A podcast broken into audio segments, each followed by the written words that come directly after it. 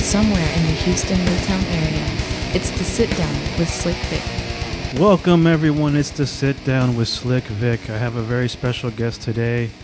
I'm joined by the very powerful Tamika Caston Miller. Thanks for coming on the show. It's my pleasure. Thank you for having me. I've I've wanted you on for a while, but uh, you know scheduling and you know I know you just got your uh, which we, we're actually at, uh, on location at uh, her new home, and it is fantastic. I just would like to say the uh, decor is amazing. Kind of has like a little bit of a modern look, if I may say so myself.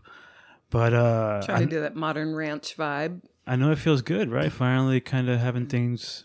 Dude, it's so good. We were in the middle of like just being in so many different places, none of which felt good or felt like home. It was really hard to kind of be at my best in those places. So I think that's what you're sensing right now is that sensation of grounding. I am. It's a very nice uh, place. I uh, really like the color scheme, gray, my favorite color. So you chose well.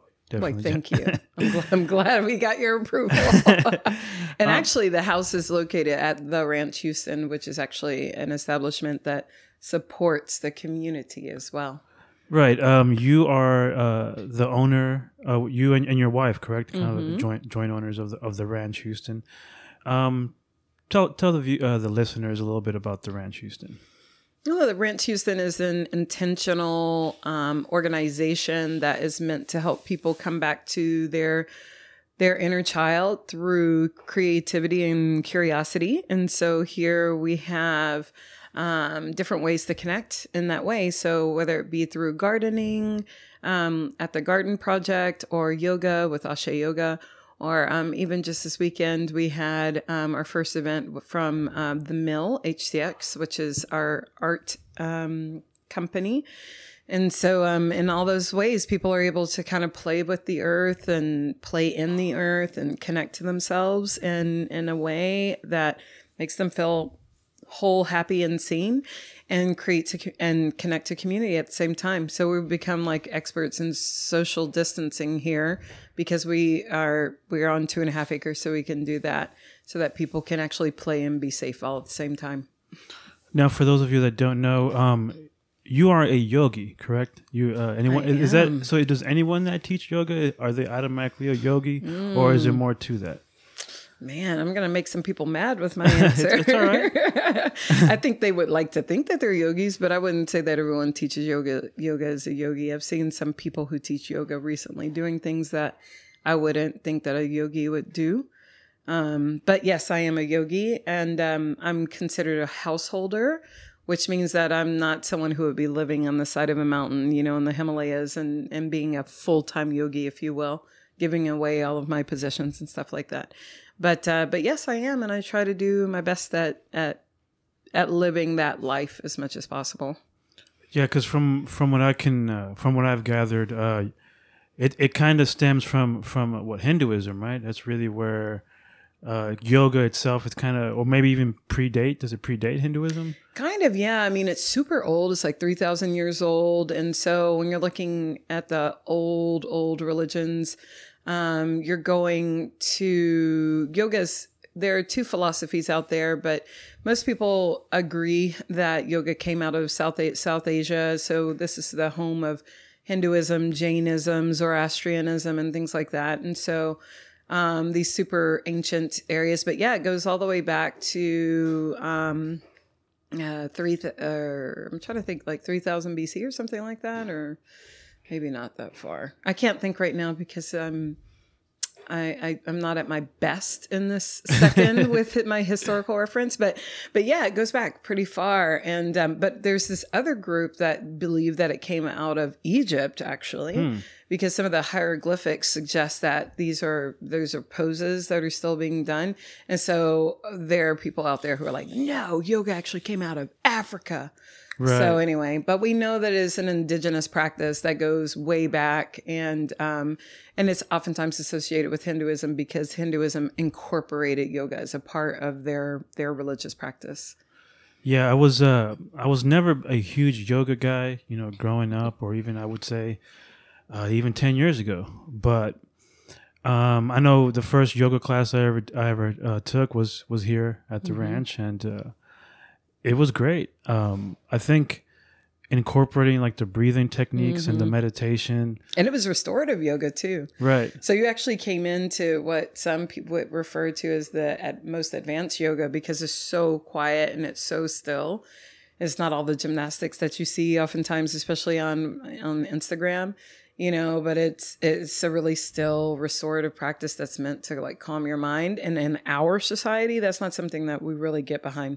I mean, you can't really sell ad space to people who have calm minds, who understand that all their needs are met, you know. so our culture really likes to tell you how you're deficient and and what you need and you need this to be happy and you need this to be healthy and it's like mm, no or not. Like actually what you need is just to like tap into yourself and really just connect to your own truth and speak your truth and stop hiding who you are from the world and you'll be healthy happy and free.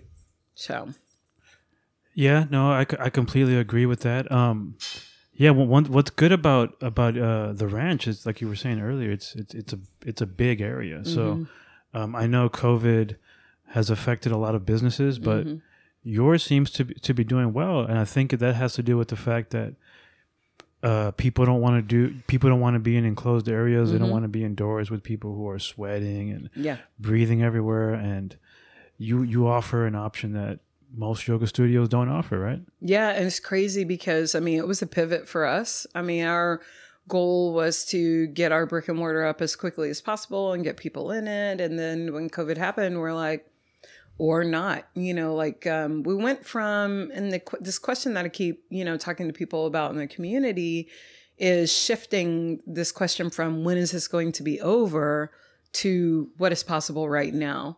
And when we started asking that question of what is possible right now, what was possible was to utilize our open space to keep people connected to themselves and to the community, but six feet apart, mask in the open air, and all of that. And so I actually think that the reason why we're thriving is because we are not we're not relying upon COVID going away to keep doing our business. We understand that. I mean, we don't know how long we're going to be here. I personally don't think that we're going to be in any sense of normalcy that was recognizable before March until 2021. So if that's the case, then why would I sit here and, and be just like frustrated and fighting that? Why not continue to do what I do, but in sa- spaces that are safe? You know what I'm saying? I just really think a lot of people haven't shifted in that way because they're just digging their heels in, waiting for things to quote go back to normal. And I'm just like, what is normal anyway? Maybe we all needed a shift. You know what I'm saying? Like maybe maybe we needed to give the Amazon a break by stop driving so much. Maybe we needed to chill for a while. Maybe we needed to connect in different ways. You know? Yeah, like you were saying, you you made a shift, and Mm-hmm. you know, I know I know a little bit about yourself. You know, you're you're you're the mother of, my future child. I'm the grandmother of my future child. So, Mm-hmm. um, I've you know got to know you, and you know, I know that you were not always like you. You didn't always know you were going to be a yoga teacher, right? Mm-mm. You originally were were a teacher. Well, actually, before that, I was a businesswoman. You're okay. So this is like third career. third career. oh, so. Um, you are from from Louisiana. No, so my family is from Louisiana. I was reared in Louisiana, as we call it. Um, but uh, no, I'm from North Dallas originally, and I didn't realize how racist North Dallas was until after I left. So went from North Dallas, um, grew up there, and then at 18 went to college in Austin, hook 'em horns. And I lived there for you know my my daughter, your your partner. Um, you know, we lived there for um, I, I used to love it. You know, I was a, a student there. Of course, you're kind of brainwashed into loving Austin when you live there. But what I realized is just how how la- how it lacked diversity, and um, so a lot of I always say a lot about Austin is actual fiction because it's really easy to live with people that look like you and act like you and all of that. So we moved to Houston because I wanted for my daughter to see people who look like her um, running things. And at the time, there was a black mayor. There were people on TV who were people of color and all of that. So we we moved here, and it, and so we've been here. But yeah, I was a businesswoman um, mainly because I just wanted to um, be able to raise my child as a single mom because um, her father and I got divorced when she was pretty young, and um, yeah, and so we um, I went into business and I was like just trying to get that cheddar. I didn't really care about anything else. I even I kind of threw away dreams of being a professional singer because I didn't couldn't count on that. So it's like, yeah, let me make that money. So I chased the money until it really I started to see people for I started to turn into the executives who were my clients and I didn't like that. Um, so I was like, you know what, you know, I'm gonna I really what I really want to do is teach, but man, they don't make any money. and so um, I just cut some fat, trimmed some fat, and um, and then I went into teaching. So going in, going into teaching was not a financial decision for you. It was uh you you where you just weren't happy with with the the way the business world was making you become because you kind of Yeah. have to become a part of the machine Mhm. to to succeed. So you you made a pivot to to teach. Yeah. Um, Was that to have more of an influence with our youth, or what? What was the uh, dis- the reason you did that? Well, I think that the most subversive thing, well, the, and now my opinion on what the most sub- subversive thing, but I think there are two ways to be sub- subversive in a grossly capitalistic society. And the first one is to teach kids, particularly in a red state, and particularly if you're a person of color. You begin to show kids that they can that education is a blank check that they can they can they can do whatever they want with it like if they want to write a really small blank you know fill that in with a small number then that's what they can do and they can kind of live small you know but if they want to really make a, an investment in their education you know i'm also a spanish speaker as you know also speak portuguese you know um, so i've invested a lot in my education. And for that reason i mean i've had a lot of life. I i own you know this this business these businesses now and um and have been able to pivot when my life wanted that so like leaving corporate america felt like such a difficult decision because i knew i was going to cut my income in half um but actually when i became an educator the investment that i was going to be making into black and brown communities um, was so much more important. And it turns out that I actually had more time, more space because I really loved what I was doing. Um, so yeah, so so I did that and um, and and started working in in what's called a Title One school, which is a school that is going to be um, mostly free and reduced lunch, if not all. And actually, what's crazy that the the listeners may not know is that the school, my very first school that I taught in, was the school that you graduated from. Yes, that's correct. A Leaf Elsik High School, Mighty Rams. That's right. That's SWAT.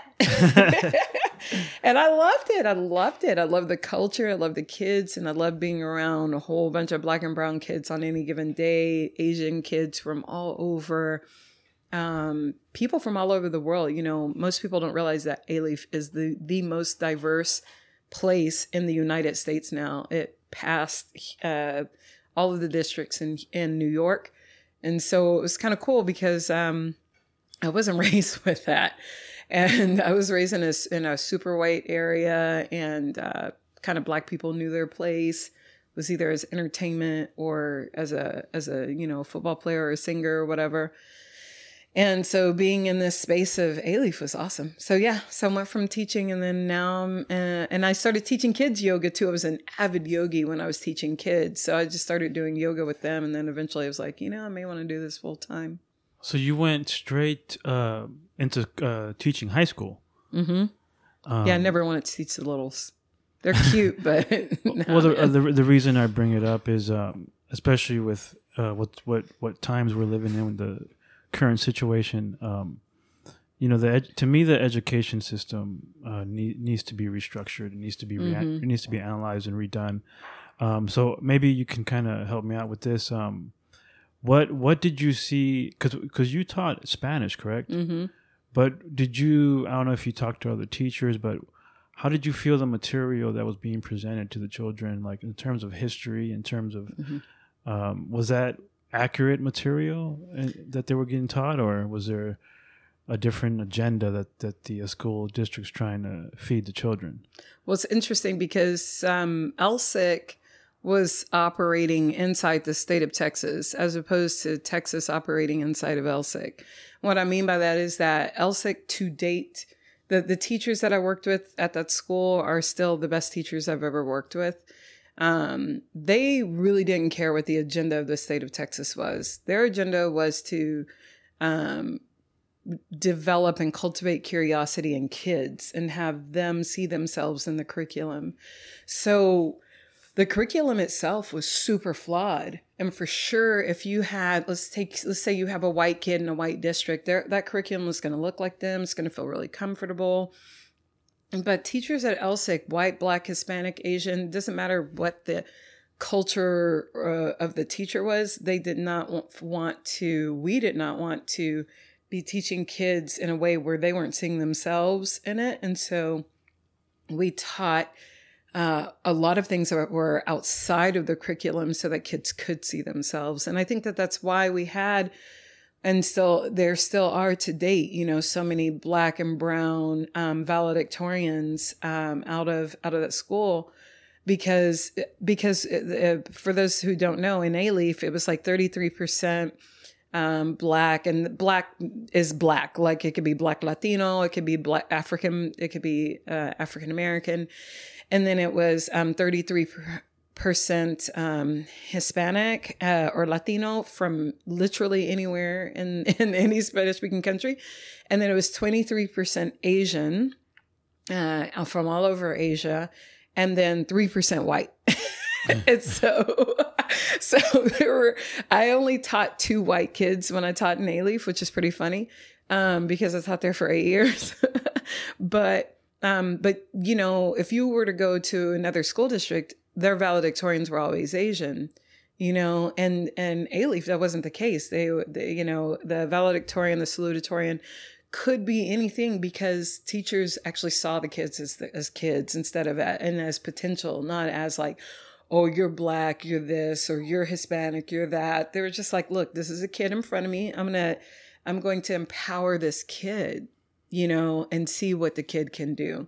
So that was my experience. Now, that may not have been my experience. Um, my experience may not be what was the case right. when you were there or what was the case, you know, um, after me or before me. But I know I was around a dynamic group of teachers that are still doing it. Like, one of them now is a principal, you know, in Alief, and you know another. Actually, two are principals, one in Alief, one in Cy-Fair. Like these are just people who continue to do big things for for kids and teachers of the year and things like that. You know.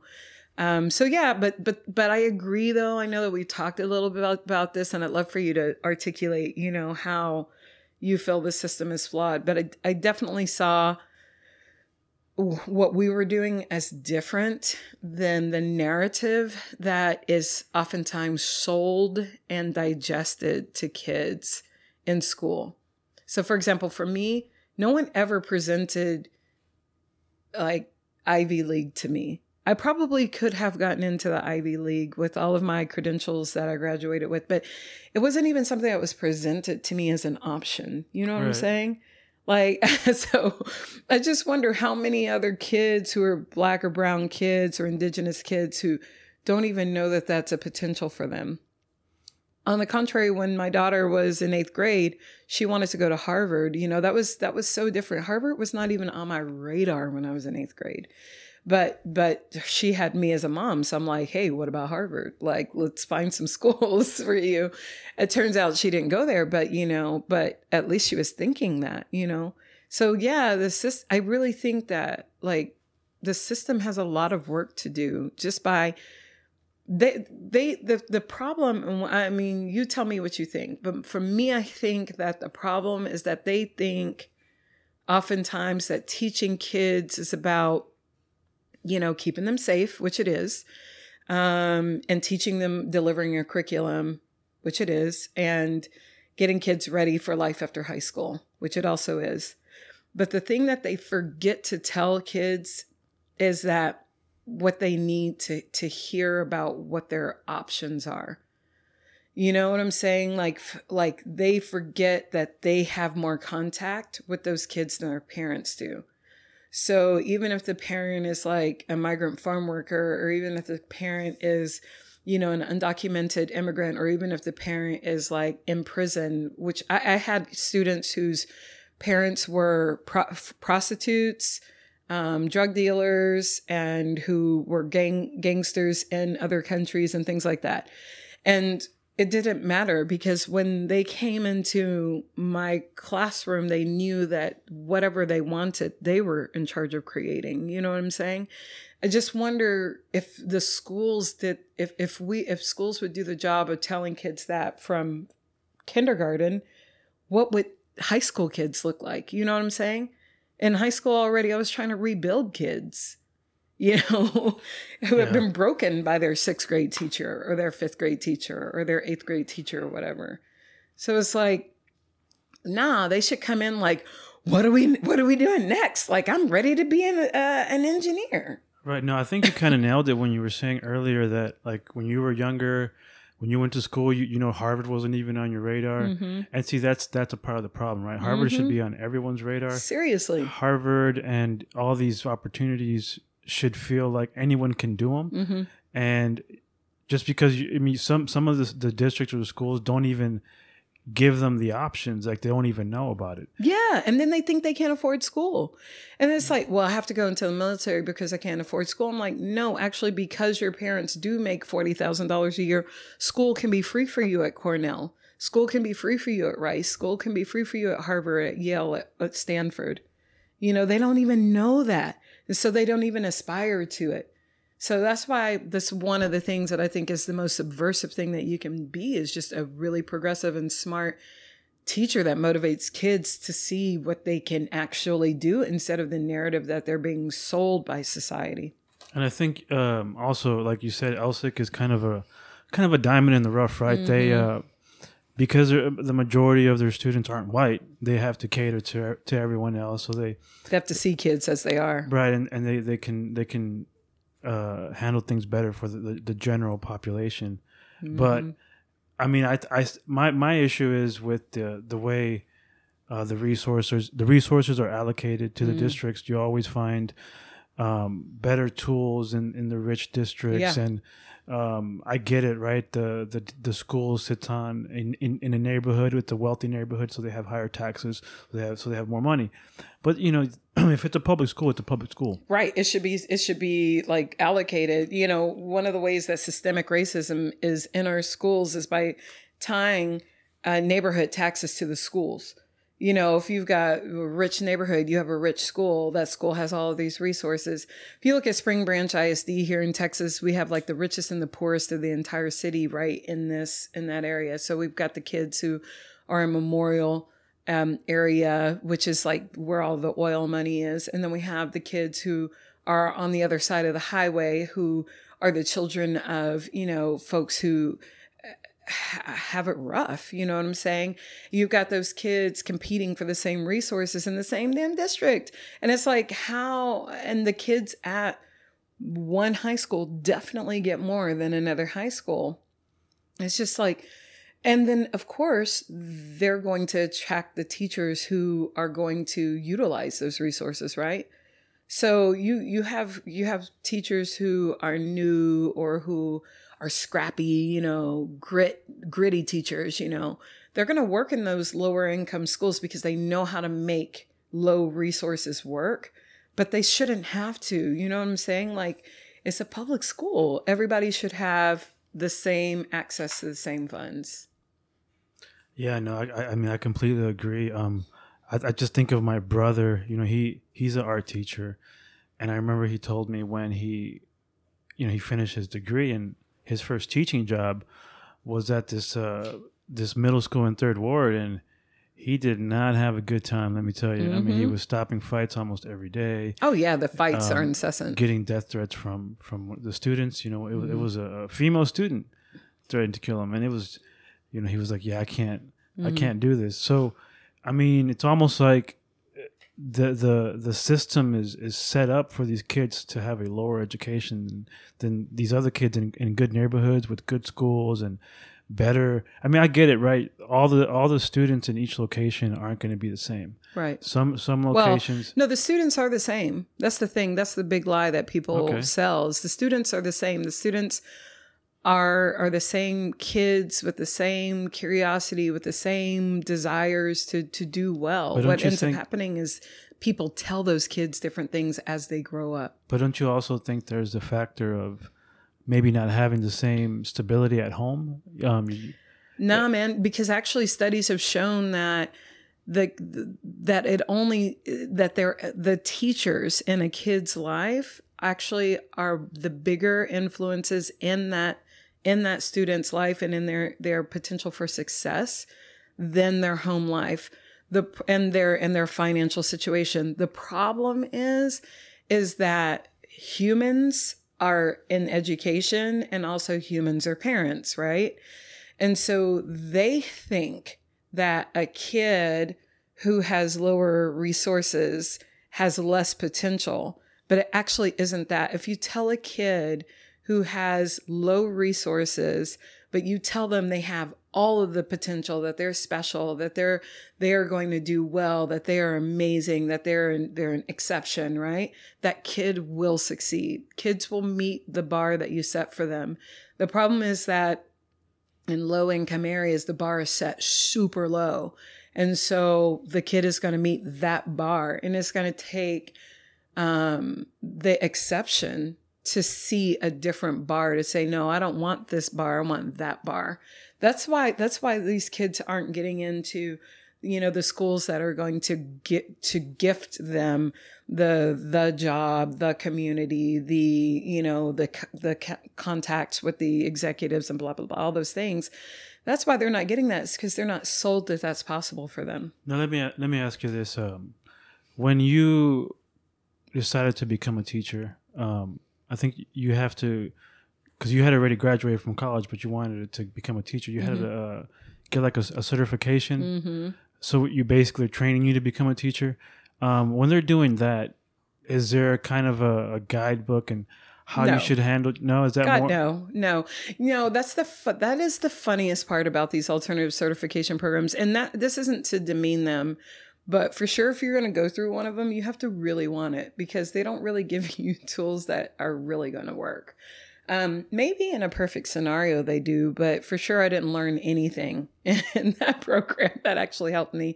What ends up happening when you do an alternative certific- certification pro- program is typically you're doing the program um, while you're working and whatever else, and then you have your first year of teaching which is your probational year. And so you're teaching as you're learning to become a teacher. So theoretically, you have a mentor or two and you have guides. Now, um, there are some districts, Alief is one of them, that does that really well. Like you have a mentor for three years, you know, they make sure that you get all the resources that you're getting, they make sure that you get all this extra training. Um, but there are a lot of districts that don't have that. Um, and so you have all these super new people who are kind of really interested in mentoring kids and they get into, into the situation of teaching them with zero backup. And what happens then when you have like kids you know, beating the hell out of one another in the in the hallway. You know, what resources do you have for that? So for me, it was shutting my door. I was like, "Hey, they're fighting outside. I'm I, like that's above my pay grade to be, you know, breaking up fights of six foot four kids fighting one another and pulling. You know, no, I'm not going to do that. You know." But um, so yeah, so I did that alternative certification program, but for sure, you know, that first year I had really great intentions and I was very innovative and that's why I survived. well, you know, you, so um, there's, I mean, I think that's why you see so many different types of teachers, right? Yeah. Mm-hmm. Um, now you were you were mentioning you you know you had to become innovative. Um, obviously, you seem to. I well, that's because you've you've told me uh, stories about how how you handle kids a little bit unorthodox, but in a, in a good way. Mm-hmm. Do you think there should be more of of maybe t- molding the teachers? Because you know, I think, uh, I mean, yeah, you always you have good teachers, but you also have you know pretty pretty bad teachers sometimes. And um, in my experience, the teachers that were bad were the ones that were just so quick to go to the referral mm-hmm. or so quick to get them out the classroom, right? They yeah. didn't even want to deal with them. They're like, I, I, I didn't, I, this is not why I'm here. I don't get paid enough to do. You know, I always say that there are professionals who teach and there are teachers who are professionals. Hmm. And so I was a professional who taught.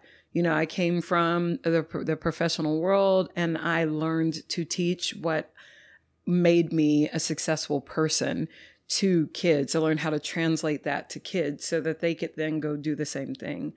Um, but there are there are teachers who have never done anything outside of the classroom, outside of teaching, and you know, frankly, that's the traditional way of being a teacher. But I I, I think um, it would be helpful for folks to have a year or two of real world experience before they get into a classroom so that they can unlearn a lot of their own conditioning. So um, when I was a teacher, I had eight, eight student teachers. And most of them were from um, Nebraska because there was a an interchange between our school districts and the university over there. And it was crazy because these teachers would come in from um, from a really small town in Nebraska and and tried to teach in an urban school in Houston, Texas. And I remember one of them who was my least favorite. I, am completely comfortable saying this, you know, and and and having it publicized. He was like literally the worst student teacher of all time because he was so um, he was he was so arrogant and the crazy thing was that he was a white dude from a really small town in Nebraska with zero experience with black brown people you know or even asian people you know. So he would come in he's like oh you know and the kids hated them. And i was i was just like dude like these are these are young humans. You know what i'm saying? Like first of all most of them have lived more life than you have because your experience was growing up in, in a in a building where everyone from kindergarten to high school were in the same building. There were maybe a hundred students in this block. Like you know, in this one block, this is what urban education looks like, people. There were 10,000 students in one square mile. You had two high schools, one middle school, and a ninth grade center, and there were a total of 10,000 kids in that one little area, 3,000 of which were in our building. So our whole school was bigger than his hometown, you know what I'm saying? And then he comes in thinking he knows about how to talk to these kids that are, you know, urban kids, you know. And so I think about that as metaphor for, you know, a lot of teachers who come in and I mean, I, am just going to say it, who come in like a great white hope situation because they've seen Dangerous Minds right. or they've seen like stand by. They're like, oh, I'm going to go like, I'm going to go save some kids. And these kids are like, screw you, dude. Like, you don't know my life. You don't get to come in here and act like you, that. You know, it's a lot of it's just psychological, right? Mm-hmm. Um, you know, I had a, a buddy of mine, his, his wife, she went into teaching and, and, and, didn't make it. I think she, mm-hmm. she didn't make it one year, you know. Wow. Um, didn't I mean the kids it was middle school, you know, kids can be terrible. You get you, I love middle schoolers though. I mean I, I think it's um it's having the ability to kind of just let things roll off sometimes. Like they're kids, right? Yeah. Kids are gonna say ridiculous things, they're gonna be But they're also gonna call you on your crap too. Right. Like they're not gonna say you can't come into a room and be like, okay, kids, we're gonna they're gonna be like like I remember so I taught Spanish, right? And so I'm black. you mm-hmm. know, kids would come in, they're like, So, you know, where you from? You Colombian, you Honduran? I'm like, nah, I'm like, I'm you know, I'm black, you know, I'm African American, you know, I've just been speaking this language for a long time. So when I would have native speakers, which was half the time initially, then I moved to only native speakers, they'd be like, well, you know, um, I am Colombian or whatever. And so blah, blah, blah, blah, blah. And I'm like, really? You know, and so, and I'd be like, oh, wow. So your Spanish must be excellent, you know? So I give them a grammar test. And then after I gave them the grammar test, the spelling and grammar test, and they get like fail. Right. And they'd be like, because it's written. And, they, and I say, so this is da da da da da da da. And I would say, listen, I may not be perfect, but neither are you. And so let's just let's just come into this point of of learning from and with one another. So you you taught uh, uh, Spanish for Spanish speakers, right? Mm-hmm.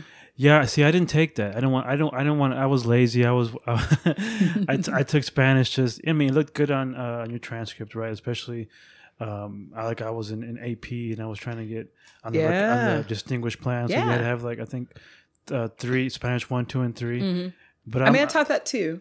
I right, but I, but I'm like I'm like I'm uh, I I just remembered uh, Spanish for Spanish speakers was literally across the hall, and the teacher would sometimes mess with me. She's like, you, you know, you should be across the hall. I'm like, nope. I'm good right here. You're like, I want to be with all these gringos who don't know anything. Right, well, I, I need this A. well, it got to it got to the point where she was just like, all right, this is obviously because I mean everything was so easy, right? Mm-hmm. It's like somebody taking uh, English for like third graders or something. So I, My class was not like that though. When I was teaching non-native speakers, I always had native speakers in there like you who were just trying to yeah, but you have to give us the same material. Like I did, but I just raised the bar for everybody. No. And so the, the non-native speakers like, this is the hardest class I've ever taken. I mean, what, what what what she ended up doing, she was like, "All right, well, you you're you're like my aide. You help people." So basically, I would help her. Nah, would, man, nah. I would walk around the classroom, be like, "People needed help." She'd See, be on, be this on is the, the, problem with education. She lowered the bar for you. No, I just raised the bar for everybody. I just raised the bar for everybody. I was like, look, look, clearly there are going to be some people who were raised with this and there are some that weren't. And all of y'all are about to learn this language as though you just went to Latin America and decided to study there. And they all learned a lot for that reason, you know? But how is she to lower the bar? Didn't we just complain about this, Victor? yeah. yeah. um. So man, you so you were a teacher for eight years. No, I was a teacher for 11, 11, or something okay. like that. Okay. Yeah. I thought it was 12 and I just did the math and I was like, oh no, it was less than that. But yeah, no, I, yeah. And then I went from that and I, I kept teaching the kids and like yoga. We do yoga on Fridays and things. And then finally, I was just like, these kids need legitimate tools to do life. And there's really no huge difference between them and the adult outside of just a few years. You know, we look at kids now, we look at them at 16 and we see them as young and we see them as little and but if you look at before, you know, the 20th century, that was not the case. You know, even before, even in the early 20th century, that wasn't the case. That's why a lot of people's grandparents, you know, got married at 16 or 14 or whatever, because kids weren't seen as kids over the age of 12. You know, the, the age of consent in Virginia was like 12 for a long time. Um, and so now we look at kids as, as little and all that stuff, but the truth is, is that they, they have the same perp- moments of being perplexed and moments of being stressed and moments of being anxious and fearful and all that as a 50 year old with but the only difference is that 50 year old has had 30 more years 35 more years of acquiring tools to learn how to deal with that. So i was just like you know what? I would rather provide these tools not only to them but to a larger audience because i was deepening my own yoga practice and I was like, you know what? I had so many, I was so caught up with like, with the size of my thighs and the size of my butt, you know, and my belly and my weight and all this stuff and not feeling comfortable in a, in a yoga studio because I was the only black one or I was the only full figure person in there. And I was just like, and I, I, I just gave myself permission to insert myself in that world. I'm like, I don't care if I'm the only person here. This is not the first time I've been the only black one. This is not the first time I've only been the I've been the only full figured one. So I might as well come in here and learn what I'm here to learn. And I thought, man, what a handy way of thinking for kids and for adults. You know, if you think about like what conditioning you have, like if you look at the culture of your family, you can see what it is your family is selling to you you know like for, for for my family my family never was selling higher education to us. There were a few people who had it but it wasn't the culture of the family. The culture of the family was to become a manager of a role where you worked up and you became that or whatever.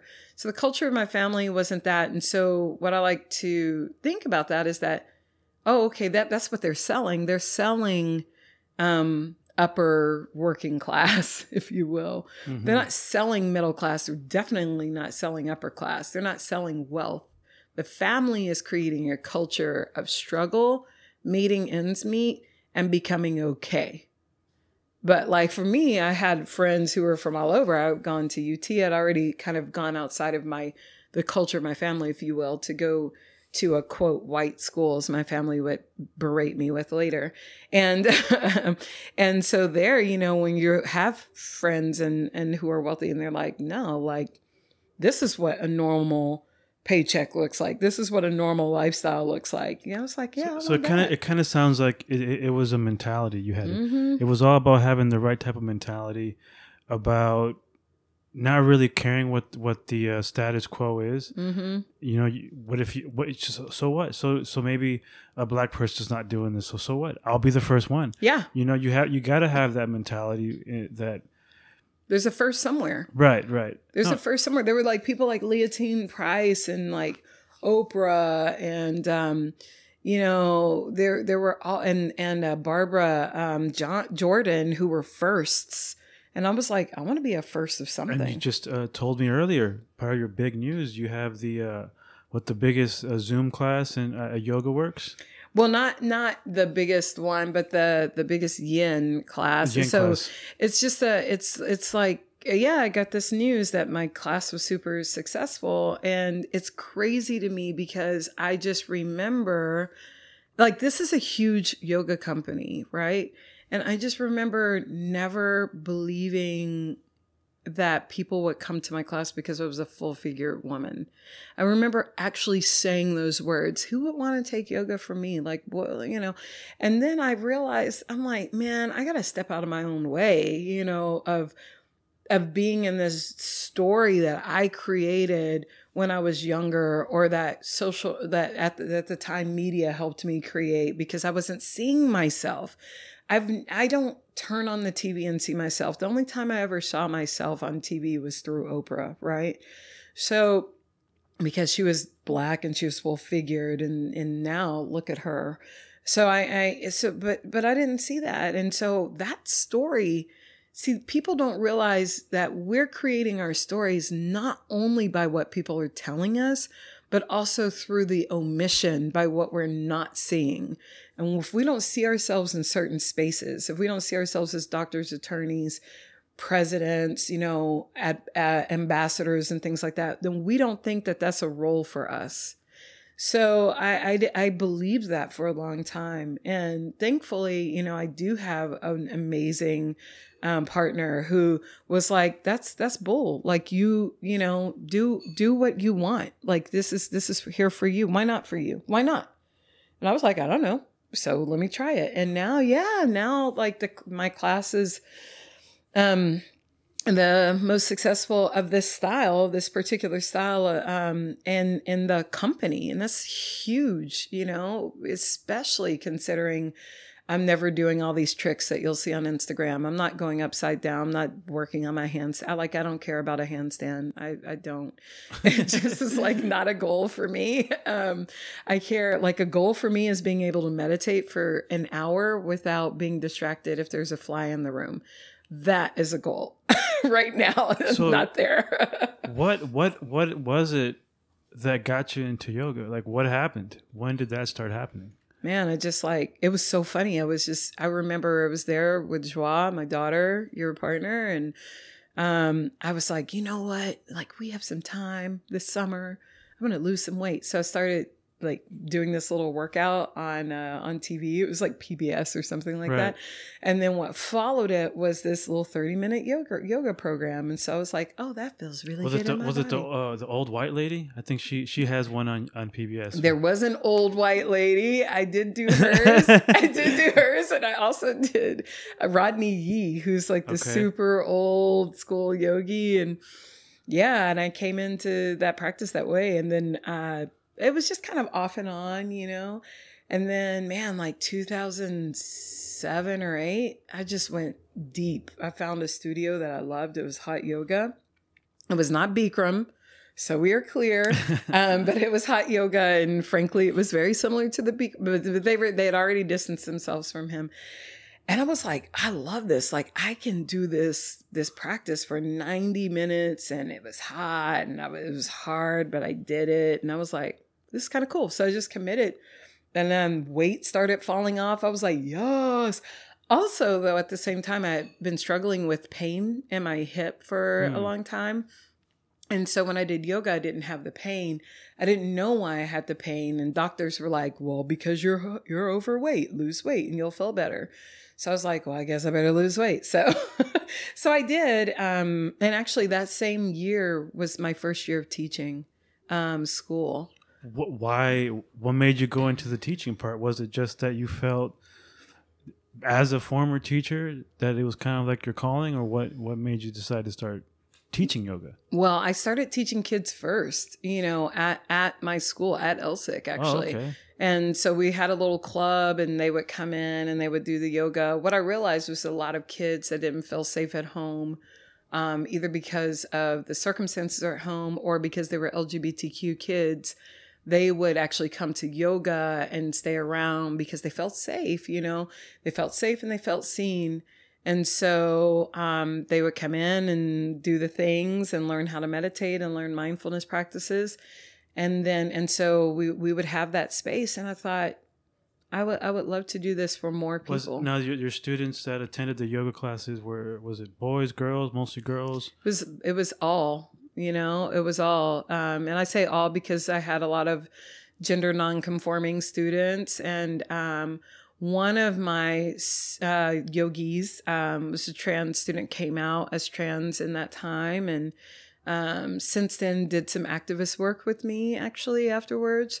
So there was this intersection of yoga and activism early on, yoga and safety early on, which is one of the reasons why it really irks me that so many like gurus, if uh, in quotation marks, have um, actually hurt a lot of their students because for me it was a place where I could cultivate safety, you know. Um, so yeah, and I still I'm still in contact with those students. Um, the reason I asked was because there's there's always been this this stigma um against yoga, like it's a it's a, a female female Yeah. thing. I've I've never really like I'm I'm not gonna lie, I was under that impression. But and it's was, crazy. But I don't know why. Like why was it? because people are dumb because people have no connection to history because yoga has always always always been something that men have have have um, expanded and have innovated and have like if you look at the the ancient yogis they were all the ones that we know about were all men you know they were all spreading all of the the people who brought yoga to the united states and to the west they were all men so it's crazy to me but here's the thing and this is what won't be a popular comment. I have found that in the West, men are not interested in doing the work um, to better themselves on a spiritual and, ment- and, and mental way. There's so much of kind of this impetus to make the money, be the provider, you know, those things that people discuss when they're talking about toxic masculinity, to look a certain way. There's there's not the same impetus to self-study you know to look inside and look at okay what am i really hiding? Why am i working so hard to make this money? What am i running away from by doing this? Because if you want to really look at the big questions of your life look at the things you're running away from. Look at the things that you're hiding um, this is the shadow work that i deal with in my workshops. You know it's not until we're doing that shadow work that we can actually see what we're what we're running away from so that we can actually do um, the work to u- unite those um, elements of ourselves. And so so for example um, I, I had a workshop uh, uh, recently that you attended that was on colonial hangover like getting um, all of us together to to talk about like okay we're all uh, in, you know on board with this black lives matter thing. Like now what? How do, how do we go where do we go from here? And what are the things that are still hanging around in our culture that that that make it difficult to move forward that impede progress like where is systemic racism and where is white supremacy embedded in our culture? And you were the only dude at that event Oh, there was another guy. Uh, there was. Oh yeah, there, were two. There, were, two of you. Yeah, there were two, and I was I was just like, what the, you know, because if you looked on social media, there were a whole bunch of you know white dudes who were like, yeah, Black Lives Matter and this that and the other, and we're gonna go storm the castle and we're gonna break some things. We're gonna we're gonna. I was like. okay, that's fine. You want to go break some things, you want to yell about the government and blah, blah, blah, whatever. That's just your rage. What are you actually doing to educate yourself that doesn't just make you more rage filled? And there were two of you, you know, who were there who were both La- Latinos. And that was it. And I was just like, where are the men? So, you know, I, I, I think there's a resistance. Um, I also have unpopular opinion, an opinion that a lot of men don't want to learn from women. And so while we have a lot of yoga teachers and guides that are women, men are like, "Nah, I'm good. I'll learn from other men." And uh, and if they're not in the room, then they become the teacher. So I see, I know a lot of male yogis who I never see actually practice. They only are in role of teacher and if they are practicing, it is only with their friends that are also men. I mean, that definitely does exist. Um, I mean, I think that was one of the reasons why Hillary Clinton didn't win the election, right? Because, Dude. I mean, uh, and and a lot of ignorance. so but Yeah, yeah, the- if she would have been a dude with the, if it would have been Bill, yeah, yeah, if it would have been uh, the dude, a, a, a male with the exact same, exact same thing. history, Mhm. politics, everything, he would have definitely won. Yeah. yeah. There's just which is crazy to me because um because it wasn't men who didn't vote for her, it was women who didn't vote for her.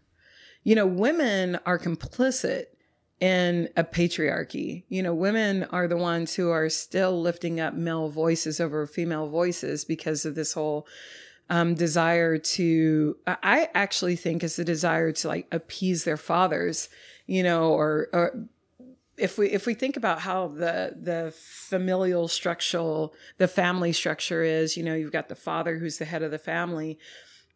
I really think that men uh, that women still seek that out in in business and politics where this man is like the head and then everyone kind of rallies around him to support him and make sure he's good and Yeah, I think I think you you mentioned it in your uh, in your in your workshop. The what was it the colonization colonization hangover workshop, um, where you were you were talking about how. Uh, yeah, I'm losing. I lost my train of thought. Um, the patriarchy versus the matriarchy right, that it was it was kind of instilled through through religion, right? yeah absolutely um, religion, you know, is all about all you know, men being in charge, men being uh, not Mhm. not just in, in in the book in terms of like the angels and you know God and the disciples, like Mhm. every, every it's just male figures everywhere in, in Yep. the Bible, and that the same thing with the household, right? Yep. Households run by men by the men, and I think that's probably,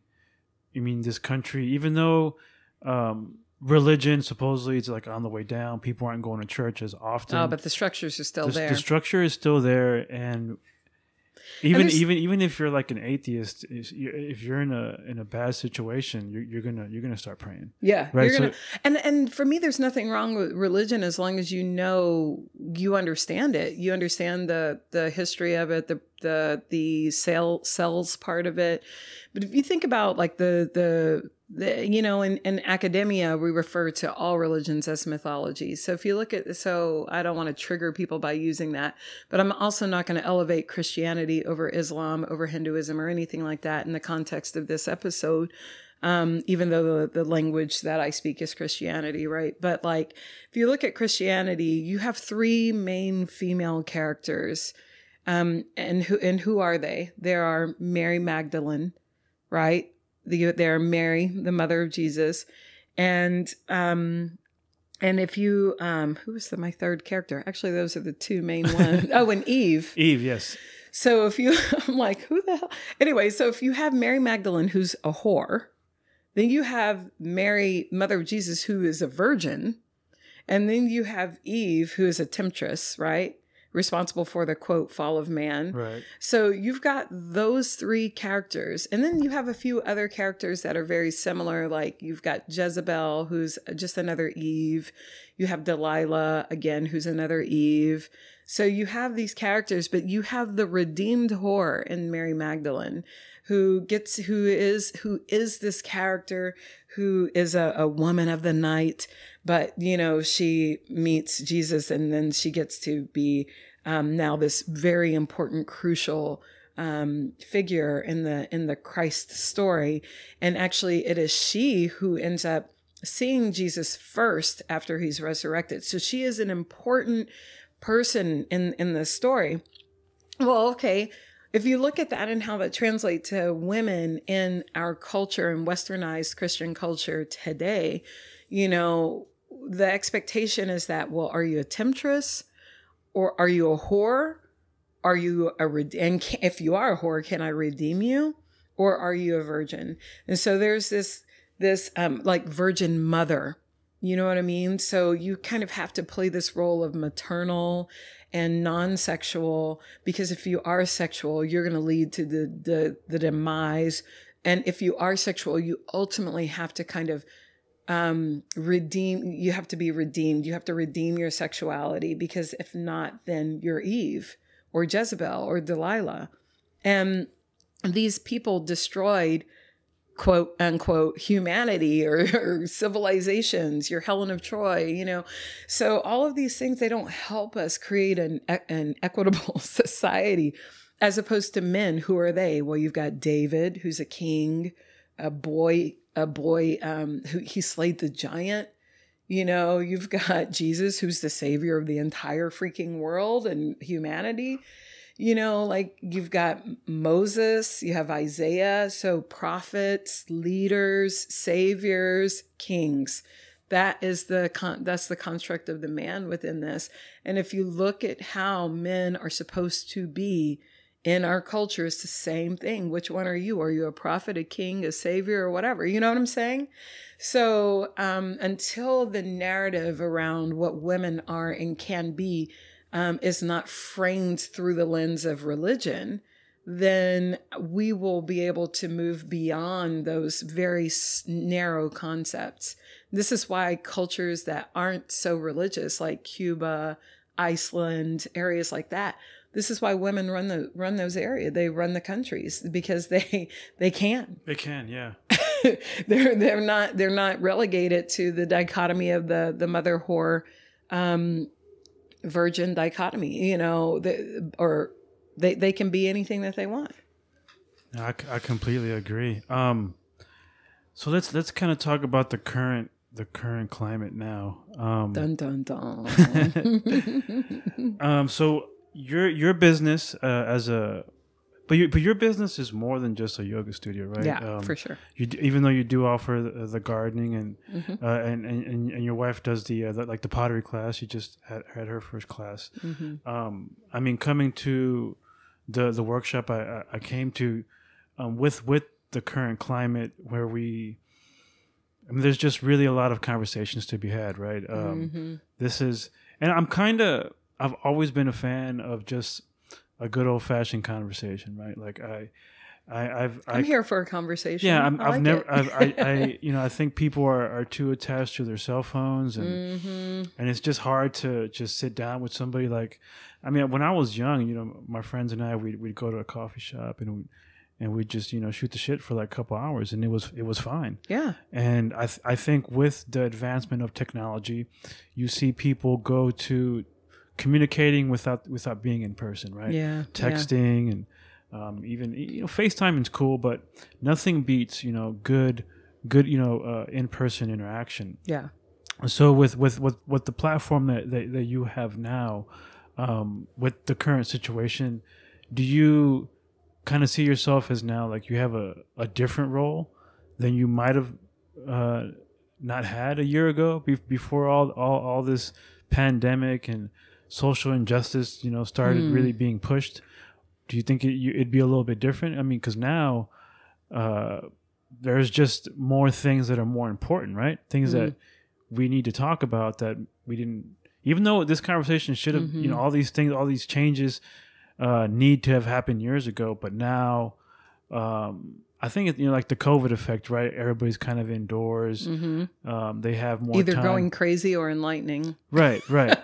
so yeah, how do you how do you hmm. see like uh, this affecting is, yeah, yeah, affecting your business?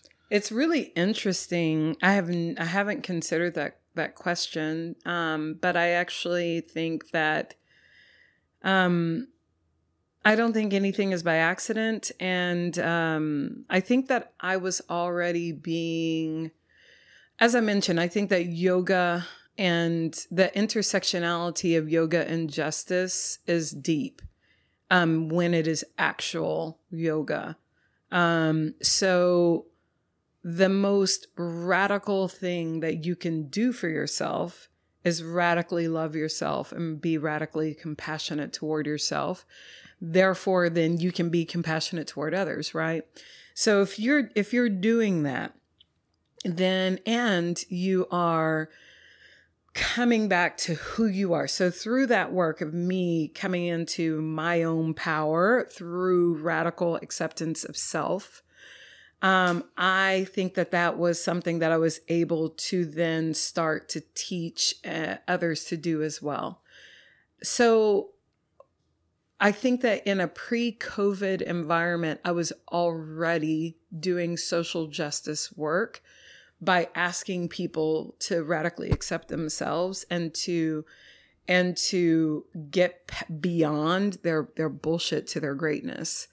Um, if if we're doing that, then it doesn't matter if it's before COVID or after COVID. The that just means that we are prepared to be warriors for justice for other people because we're that for ourselves. The the problem is that a lot of folks aren't doing that for themselves. And so what happens is performative justice. So what we're seeing now in this post-COVID in this in this COVID environment is people who are very um, adamant about sharing information or you know uh, even protesting, but but that's as far as it goes. Why? Because they haven't done their own work of radical acceptance of self. And so for them to actually have the difficult conversations with their parents or their family members or whatever who are racist and who uphold racist systems, they're not ready for those conversations. They're not ready to say, that is not okay. That is racist. And I don't, I, I will not participate in that type of, of behavior or conversation or whatever. And this is why. Here's why. Like here are here are all the things that you can learn so that you can start changing your behaviors. And if you want to be in my life, then you're gonna have to progress beyond where you are right now. People aren't ready to have those conversations. So, to your point of now, you know, in this COVID environment, I think what's happened is what I've done is again pivoted to expand the breadth of what we're doing.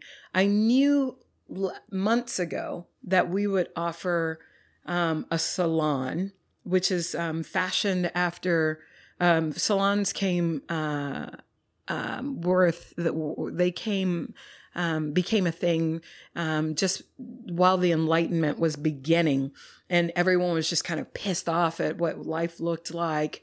Um, this is this is right before the Revolutionary period, um, and people and that the the um, the murmurings of revolution were happening in the salon. So um, people would come together in someone's house and they talk about like, hey, what do we need to do? Like, what's next? And these were multicultural um, um, diverse societal groups. So people from the lowest of the low to people who are the who are the bourgeoisie were still coming together to have these conversations.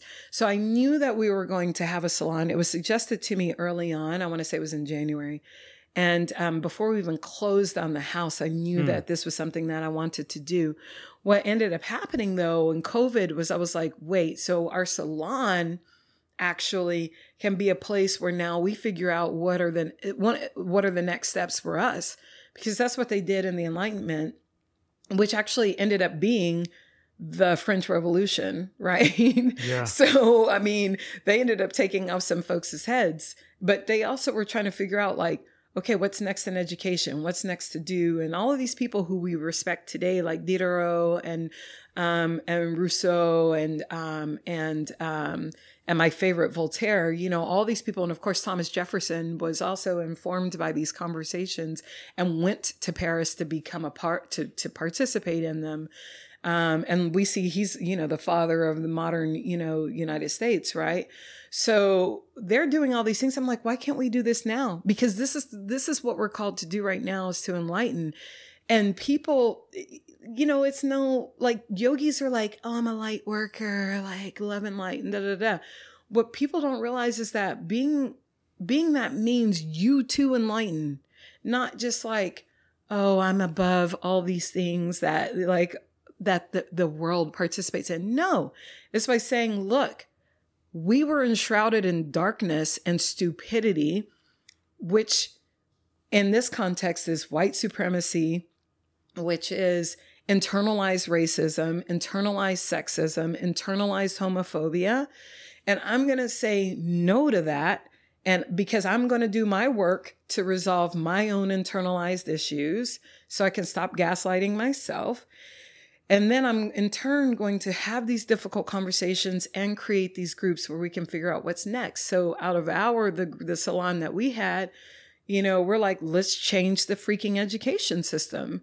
Like, let's change the history books. If we change the history books and we actually tell the real story of the United States, the real story of the colonies, the real story of Thomas Jefferson and his slave owning self, and, and the dichotomy of Thomas Jefferson being the father of the the you know of the America like this new version of America, this experiment of like beauty and power and something that hadn't been seen before.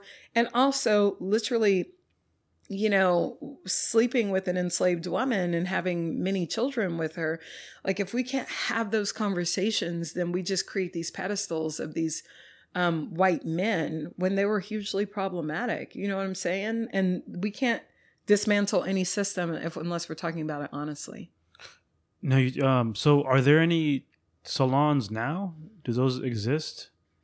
I mean, I know of one other person who's trying to do something similar. Um, I I don't know how effective it is because it's not a um I don't know. I don't I haven't se- I haven't seen one in the way that we're doing it here. Um because there's no next step. The the thing is is if you just come together and you just talk about like want want like if you're just eoring you know mm-hmm. where you're just like life sucks this is right. the problem like white people this black people that republicans this democrats that nothing's ever going to change there's has to be some defin- definitive next step.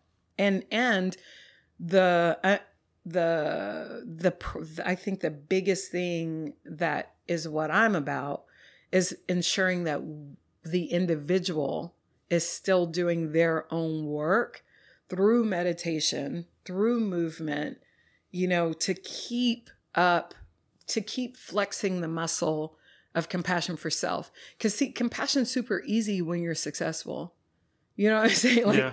like if you're like, hey, yeah, I'm making all this money, you're like, yeah, I mean, I am great. But what happens if you're not making money? What happens if you're not getting that validation either through social money, social media, or through a paycheck that what you're doing is right? you know, you're going to have to get it from yourself. And uh, for sure, you know, there was a long time where I wasn't getting validation from, you know, from either. Uh, you know, and I just had to know that what I was doing was on the right path and have faith because I was doing the work. So I think that the big difference is if someone else is doing any work like that, what I would like to ask for them to do to up level that because there's room for everybody you know, I would love to see salons across the whole city, so across the whole nation. You know, people just coming coming together with people who don't look like them, who don't talk like them, who don't make the same amount of money. You know, and they just come together and they're like, "Hey, like let's all talk about this. Let's have some education around it. And now what's ne- what's next? What do we do?"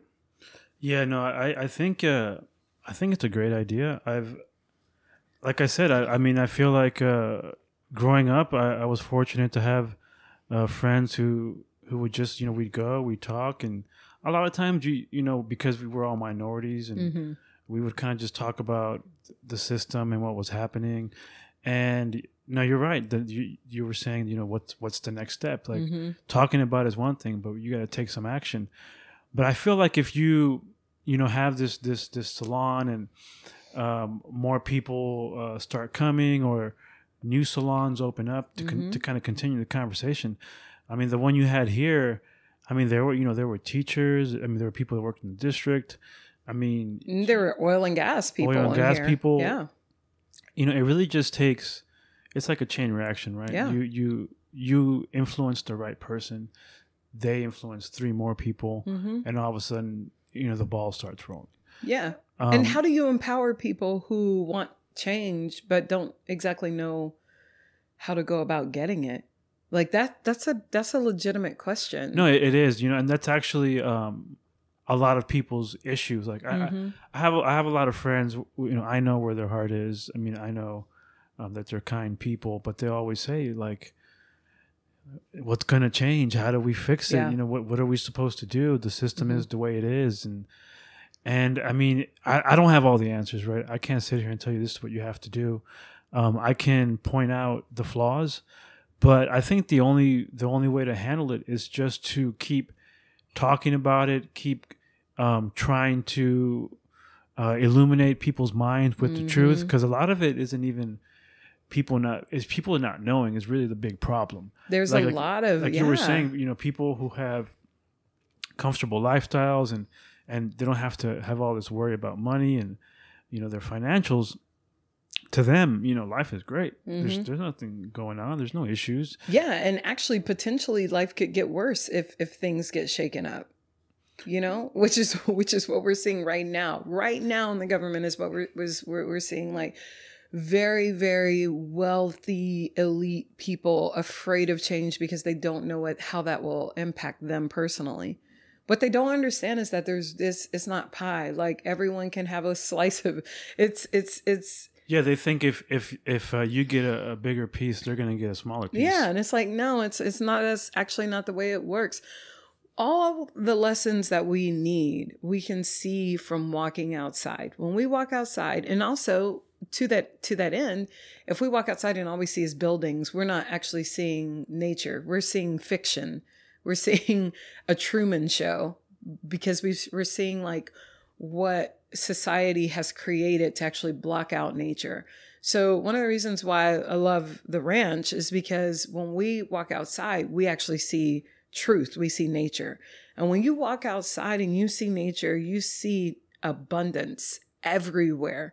You can't count the number of figs on the trees. You can't count the number of leaves, the number of bugs, you know.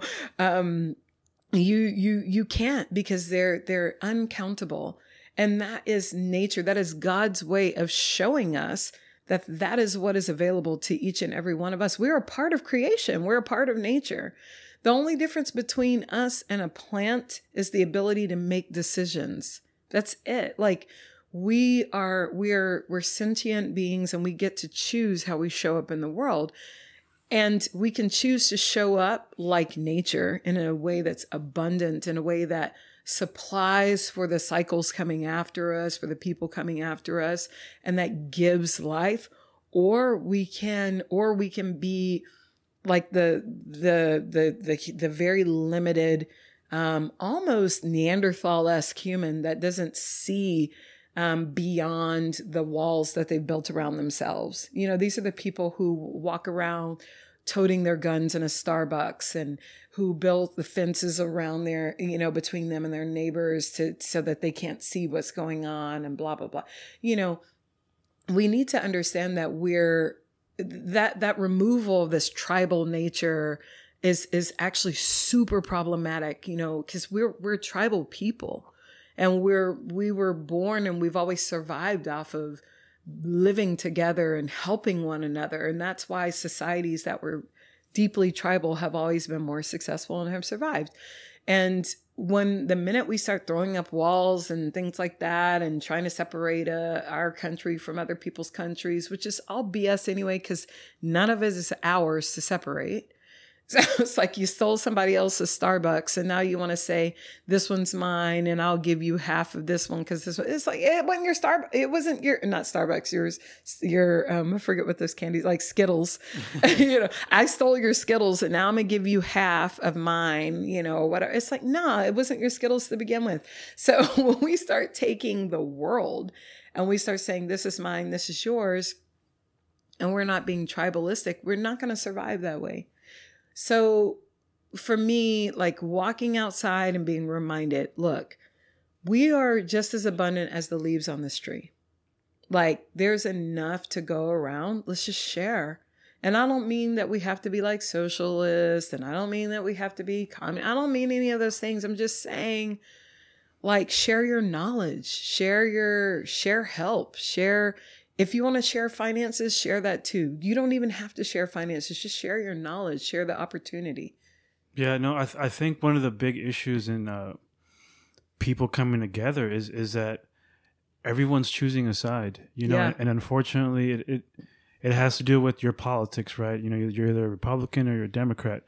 But I think when people are so quick to, you know, I guess what the term is, you know, oh, they've been canceled, like, oh, well, Mhm. they're they're uh, they're going to vote for Trump. I can't talk to that person anymore. I, I I don't think that's the the way to approach the, the the problem, right? I think if there's somebody who because because let's just be honest here not not everybody that votes for Trump is a racist and not everyone that votes for Biden is not a racist I'm sure there's racist Democrats and just like there's not racist Republicans right so Yeah. I I, I think the the narrative should be hey let's let's have a conversation let's let's let's Yeah. talk about why you support this platform you know because a lot of times um there's so many issues you know there's Mhm. so many issues that cons- that uh, a platform is based on and just because we want to we don't agree on one issue it shouldn't eliminate you know all these we All the might, yeah, we might agree on other things Yeah. we might we might not and i think um you know I'm, i've always been uh,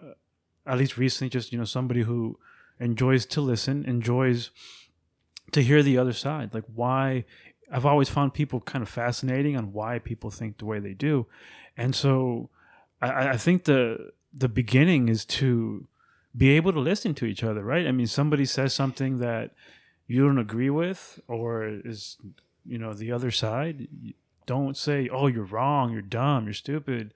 But you should say why do you think that? Yeah, I You- totally I I I I definitely think that following up with a question is so helpful.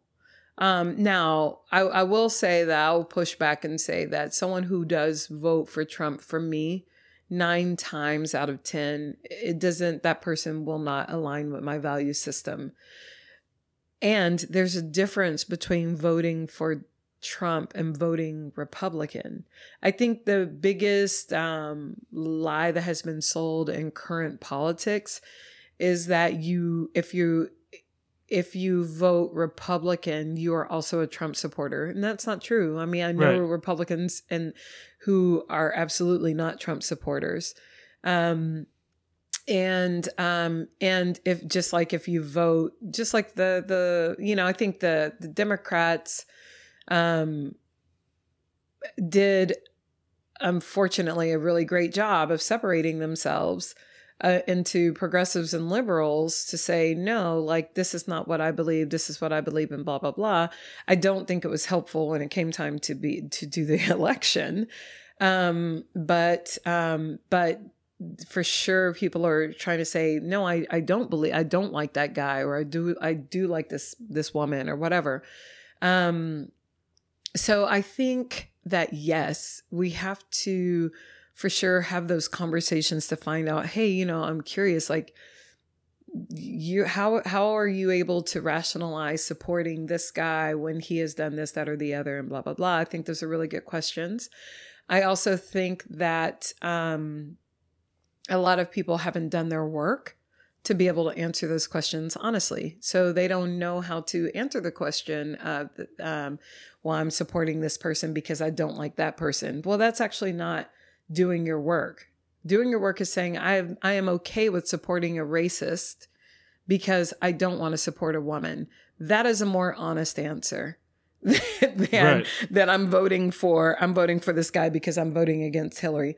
No, you're voting for a racist instead of voting for a woman. That's what you're really doing.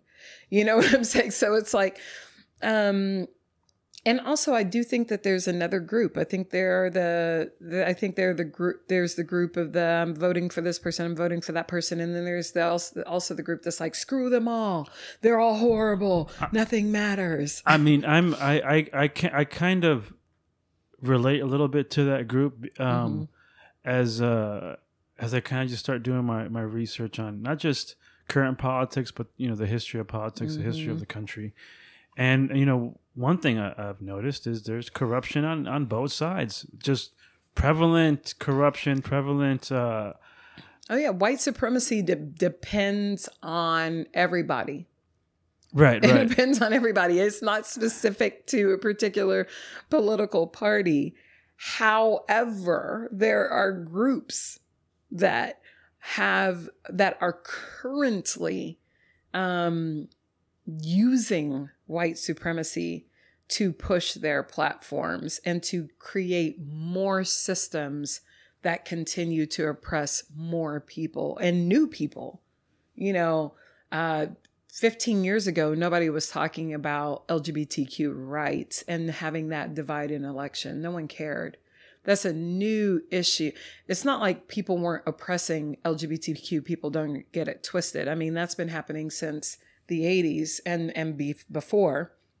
But of course, it came to its uh, culmination um, during the AIDS epidemic when Reagan was just like, well, you know, let them eat cake. You know what I'm saying? But like, it wasn't a politically divisive argument until recently. That's a new tool to separate people and to create, to play party politics. So I think what people don't realize and this is this is so for those of you listening you probably we probably glossed over the part that i'm also a historian. This is why i'm such a history nerd. Um, but when we when we're looking at these things we have to remember that um, the questions that aren't being asked the the group that is inciting the the separation and the division that's the group that's winning. There there's nobody wins. If you look at every major empire so I, I'll just I'll just say just really quick, but it's Okay. super super interesting. You look at the Goths in Europe. The Goths were like the Ostrogoths and the Visigoths. They were doing it like they were they were they were they were warriors, right? Like they were the barbarians. You know, these are the crew that they they pushed out Rome. You know, um, and and so they were they were doing their thing. They knew how to manipulate Rome, and they knew how to. Um, they set up essentially a society very similar to what we're seeing uh, today. You know, where you have the haves and the have-nots, um, and uh, and they did that. Like they were doing their thing. So why, why, what happened to them? They had essentially they had infighting between brothers you know it was like no i'm gonna be i'm gonna be the the king. It's like no i'm gonna be the king. And um they were fighting. And so what happened? While they were fighting the the muslim conquest happened and it happened in like 30 days. So imagine having an entire empire fall in 30 days Yeah, I'd be pretty pissed. right? And that's how it happened because they were fighting. So it's like when you are fighting with one another, anything can come in and divide and conquer your and conquer your world because you're already divided. If you if you look at how the if you want to take it out of European context and put it right here in the Americas, that's how the Europeans conquered Peru they they they there were fights between this set of Inca and this set of Inca. They were they were argue. I'm sorry, not um yeah. They were they were arguing, and they're like, hey, we're gonna befriend. We're gonna go talk to. Hey guys, if you you know we'll help you conquer this other family. You know if you help us. And that's what Pizarro did with his peeps. And they were like, all right, yeah, let's go kill that other crew. They did. And then once they were killed, then they were like, all right, by the way, we're running y'all too. No, I, I, I no, I completely agree. Um, you know, the people calling the shots, you know, they're loving it. They're Mhm. they're they're loving, and and they're the ones throwing fuel into the fire. You know, even something as as as uh, as ridiculous as the masks. I mean, how is it that wearing a mask is a Democratic thing and not wearing a mask is a Republican thing? It's not. It's not a. It's a- the- anything. It's, a medical thing. So dumb. It's yeah. a medical thing. It's like we're trying to prevent germs from spreading. That has nothing to do with No. politics, but because, like you said, for I mean, first of all, we can overtake them if we all came together. Yeah. Right. That that's what they understand. They understand that we outnumber them significantly. Mm-hmm. Um, I, I recommend for everyone to watch uh, the the Michael Moore documentary on on capitalism that that he has out, and it, You don't it- even have to think that hard. You can just watch ants. right. But, but I saw uh, a memo from Citibank, and it, it, was a memo to all like the, the the wealthiest Americans and you know the top one percent, and and it even talked about how much money they were making and. You know, and you know they're like, oh, we can probably keep this gravy train going. Said that gravy train going for a few more years or whatever, but they acknowledged the only way we can lose our power is if they come together and vote because I'm telling you, because that's that's you know that that's the the advantage that we have as Yeah. in this country is the power to vote absolutely. it's just people aren't voting especially in the South. Right Especially in the South, there are so many black people in the South. If every single person in, in the South, black person in the South voted, the South wouldn't be red. we should have a national holiday where everybody votes Yep. Or people just use the absentee voting system, or people just, or have a system to vote from home. I mean, there are so many. It is not that hard. It, it really is not that hard. If we can encrypt the technology to be able to buy coffee from home without having things being, you I- you hijacked. I, I actually uh, I thought about that. I, I I was actually in favor of doing like an online voting thing, but I don't know. I, I don't I don't trust it now with with all the uh, the controversies we've had in the past. Well, and I don't, I'm not necessarily a stand for that, but what I am saying is that we have all of these technologies already that we could use to make voting easier. But the thing is, is that there's no, there is no movement to get people voting. There, there's, and, and while there are people on one side of the aisle that are actively participating in the disenfranchisement of black and brown people, there are also black and brown people who are actively complicit by not doing anything to change those systems. So it's it's in you know I would uh, one uh, Ibrahim um, uh, I forget his last name who wrote the the um, the the book on anti-racism he would he would not like this comment from me but that's fine. We're both historians so he can disagree with me and and I'll take him to the ancient world and start proving stuff. But the thing is is that the more that you sell a mindset the more that you sell that you're the winner versus you're the loser, the more you actually believe that, the more that then you demand from society, the more that you will do to promote what you believe to be true. If Black and Brown and Indigenous communities truly believed that we were owed reparations, that we were owed um, a Congress uh, and a Senate that looks like us, we would vote those people in. But we don't truly believe those things. And so we are not actively, as a as communities, working from the inside out to change those systems. Instead, we're saying, hey, white people, it's time for you to wake up and it's time for you to fix your life. It's time for you to fix your racist systems. And yes, that does need to happen. But internalized racism is saying you're the only one who has to do some work. Nah, you need to do your work, and we need to start raising up some more attorneys who are going to become senators and judges and presidents. You know, because guess what? Outside of celebrity apprentice president, Oprah's not going to be the president. You know, it's not, Right. it doesn't work that way. It is going to be you become a, an attorney, then you become a judge, and then you become a governor or a senator or whatever, and then you become a president.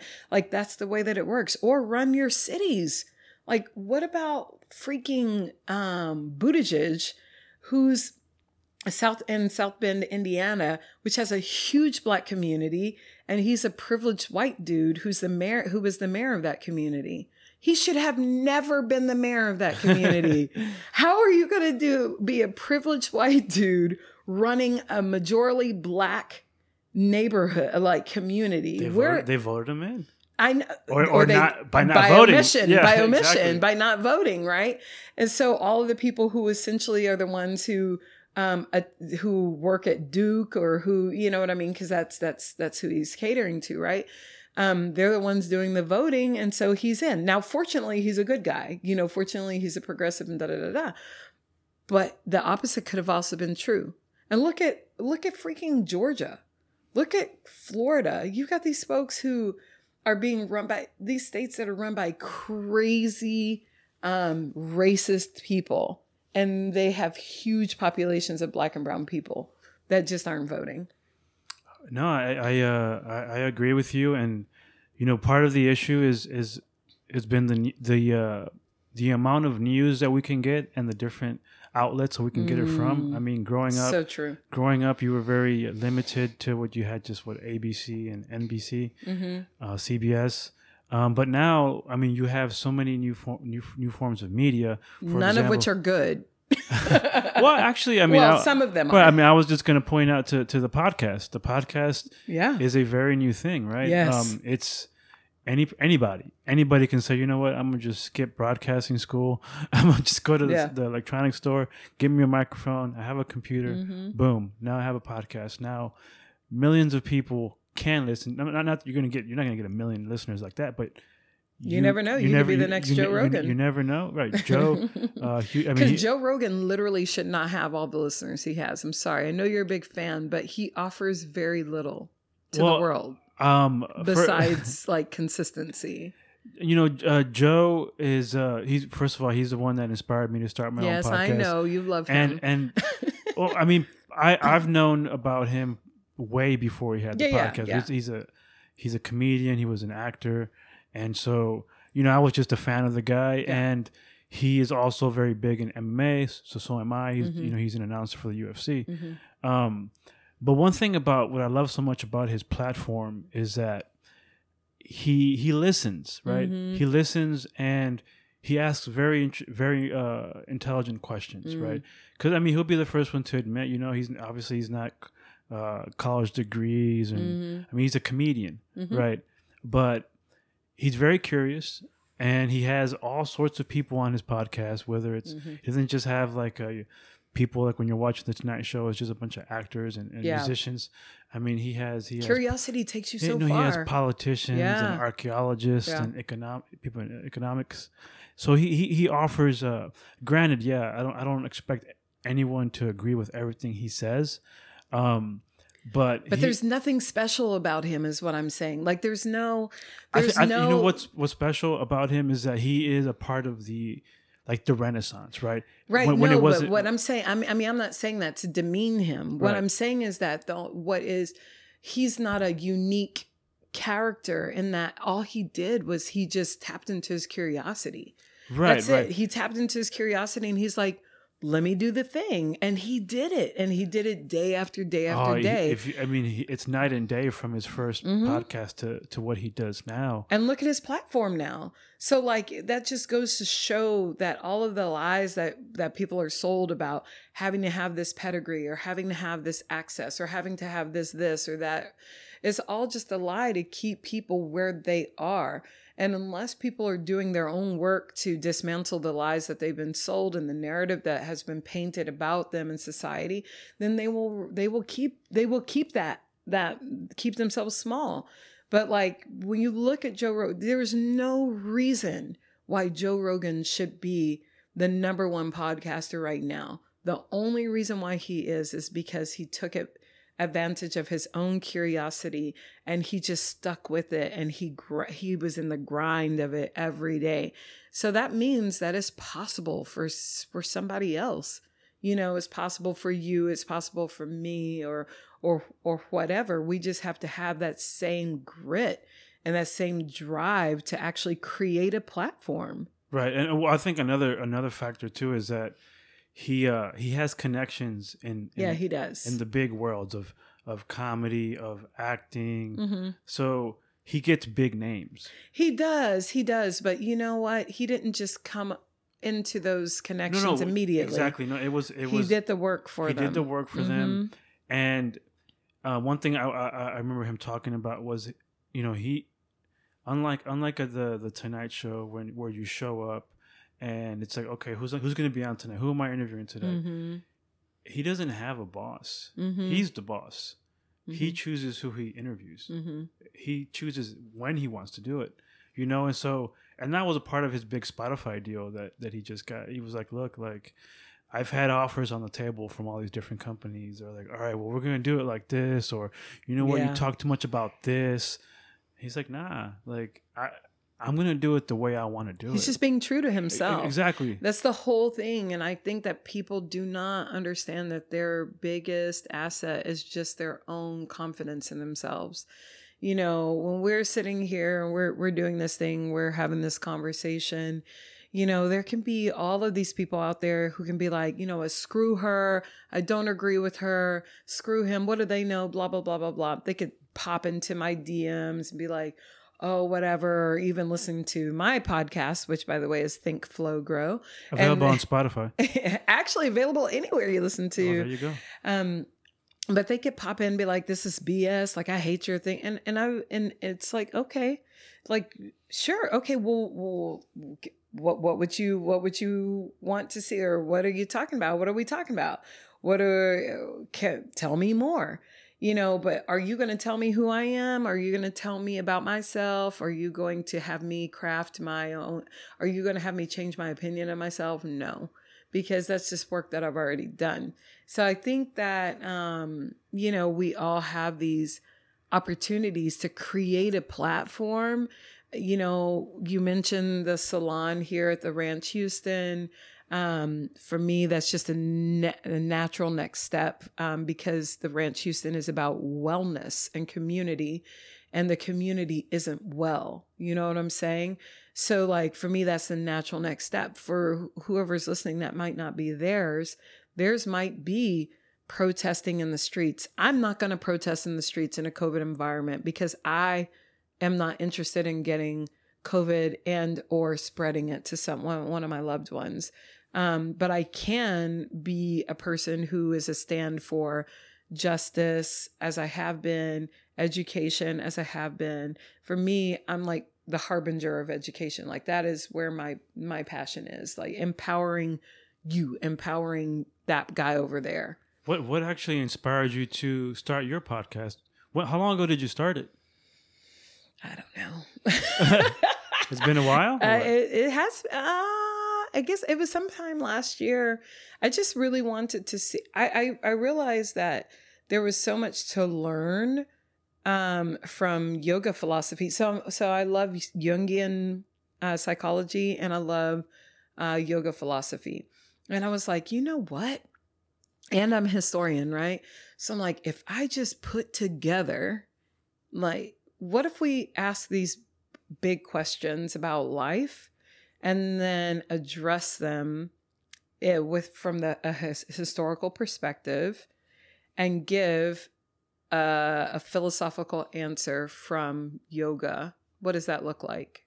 So that's what i did. And so when you listen to now my live episodes that which are the last i think five um, because they were they're in response to and and during and recorded during covid um, they're a little different because I'm not necessarily tapping into all of those areas, but I'm super interested in how history has informed the way that we think about ourselves and look at each other and what we do today so that we can unlearn the mechanisms and the and the brainwashing even that um, that doesn't serve us anymore and then we can do the work through meditation and yoga movement and things like that to empower ourselves and change the way we think about things I think um, another reason why you know pod, podcasts are becoming like a thing that people listen to more more and more is is just uh, how genuine people are, right? I mean, you you can tell when when someone's reading a script or someone's Mhm. a, someone's actually talking by the heart, talking from the heart. You know, I, I wrote down a couple things here on, on my notepad, not a lot, just to make sure I covered a couple things, but. You know, we're just talking. Like Mhm. this is just. I mean, you don't have anything written down. You're just talking. no and i didn't And- even know what we were going to talk yes, about so, I mean, I think- that's why people like it, right? It's almost like watching uh like real reality TV, like America's Funniest Home Videos, or, or Mhm. not like these fake reality shows where they kind of already know what's Yeah. going on. They kind of they kind of say, hey, you know what? Maybe you and her need to fight, so you know it'd be good for ratings. Mhm. But like watching like actual reality, you know, Mhm. this is what this is. This is two people talking, and it it's a new outlet for people to actually get news and not or get opinions on get news. opinions with people that don't actually have like these hidden agendas.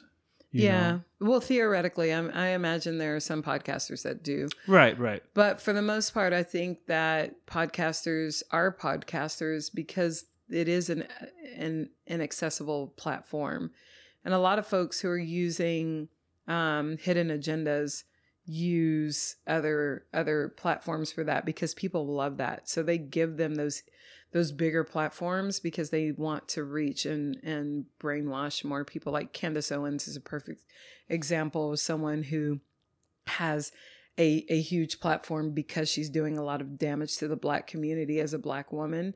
And white supremacists love her. And and people with internalized racism problems. Black people who have internalized their racism also love candace owens because she speaks their language because she she uh, she herself has an issue with that so when so but the funny thing is she's not a podcaster right she doesn't have to be because people are willing to give her that space on Fox News. They're willing to give her that space on, you know, Glenn Beck's show or whatever. They want her to use that platform. Podcasters, meanwhile, are like, um, I, I'd love to have one person listen to my show. I'd love to have an audience because I have some things I really want to say and they're genuine. But because because they're genuine, that's that's why we go to podcasting. Yeah, I mean, um, I you know, I, I when I created mine, I I I really it kind of started uh my love of sports, right? Like the first one I Mhm. did, I I uh my guest was a, a former NFL player. So we, we we talked a lot mostly about football, a little bit about concussions, but Mm. as uh as I started doing more and more episodes, um, I kind of realized that that it- it's just me wanting to talk to somebody, get to know somebody, and hear their opinion on what's going on around them. hmm And in doing so, it's kind of opened up my eyes and really, and it's always good just to get somebody else's perspective, right? Um, most of the people that come on are, are my friends or you know close associates, so I already have this nice rapport with that person. hmm So really, no matter what they say, even if I might find it kind of controversial, offensive, I'm not going to blow up on them, right? Because I know that this is my friend or whatever, and they were just having a conversation. It's because you're much nicer than I am. well, I mean, I, I My throat chakra is really open. So if someone says something crazy, I'm going to go off on them, even if, I mean, but not in a very controlled way that is still informed through my yogic path. you know, I, I've uh, I've I've I've been more of, of a in the past more of a uh, person who, want, who want, looks for a little conflict. reactionary. You know, but but Mm. I just from experience, you know, uh, a lot of times people you come a little bit too strong on them. They they they don't want to talk or Yeah. they get offended. So and it's not and you know what you said something that was that was really i think really brilliant and you were looking for conflict and i think that you know i really think that's the problem with discourse in america right now is people are kind of like waiting for the other shoe to drop to see when when that person they're talking to is going to say something that they don't agree with or that they want to fight over or whatever as opposed to just like hey look right now like what i feel that you're saying some racist things right now i don't think that you're doing that on purpose so but this is what i'm hearing let's talk about it. Like who's having that type of conversation? You know what i'm saying? And that's just not again if we have those types if we have those types of conversations with people with whom we don't agree then the people who are trying to divide communities that really have for generations been linked together um, they don't get to win as easily because we're divided we're, we're not divided if we're united they can't they can't come in and do the thing dismantle the empire right so um so the more that we can have those conversations of hey you know what you said actually was hurtful and um, this is how I interpreted it. Like, I don't think that you were trying to hurt me, but this is what you said, and it was super hurtful. So, um, and give that person an opportunity to say, "Dude, I, I didn't, I didn't know that was a hurtful thing to say." You know, when we can do that, that's when we can really step into healing and the bigger work of making a better world for for ourselves and for our children. Yeah, I- no, I, I completely completely agree with you, and I, I know I, I believe that we are kind of trending towards Mhm. that direction. Um, people are engaging, right? It, Yeah. it, it might not always be in the most uh, efficient way, Mm. but at least there's a conversation going. And There even is. even if even if the other person is uh, being being being stubborn or or or, or hateful, it, it's still um, allowing you on the other side to kind of be like, well, this is this is the issue here. Like even Yeah. even seeing that you go, okay, there's there's work here to be done. You know that. You know, even because a lot of these people, it's not it's not a matter of not being intelligent, right? It's just a matter of being misinformed. Yeah, it's, it's a for ma- sure. brainwashed, and right? sometimes choosing to remain misinformed. I have a um and a, a a person in my life that constantly is you know causing kind of this reactionary commentary every time I say anything political. And my thing is is that when it was it's always through social media. When we're actually together, we never have those conversations. And so it's like why are, why are you hell bent on creating this discord because you're behind a, a computer. But when we're in person, why don't we have real and legitimate, deep conversations to be able to, you know, come to some sort of understanding? And I truly believe it's because the person that I'm, I'm referring to really doesn't want to evolve his thinking. And so, you know, behind a keyboard, you can you can keep all of your preconceived notions. You can you can sit in your ignorance on a topic or an issue because you're not you don't you're not with that person or you're not having a direct conversation in that person at that point it's just a cockfight you know right. it's like uh who can jab the best or whatever so for me because i'm no longer interested in arguing with people like i'm like i mean the petty person in me which is i'm still working with she's still there you know will say things like look it sounds like you need a win today. So so here i give you this conversation like win it. Like i, I don't i don't need this win. Um but the the compassionate person in me who is hopefully one day overcoming the petty person um is saying things like look like right now you are speaking from your perspective and i do and why is it that we only have these conversations in this way instead of in person? Like why are you will why do you want to continue this argument? What is this giving you? Because it gives me nothing. And i'm not really interested in arguing for the sake of arguing. I don't like arguing at walls. You know i'm trying to build a co- communities right now and a bigger world to participate in. So why are you wa- you're wasting my time with this? Do you want to have a real conversation or not and if the answer is, uh, you know, I really don't want to talk about the, then then what are we doing?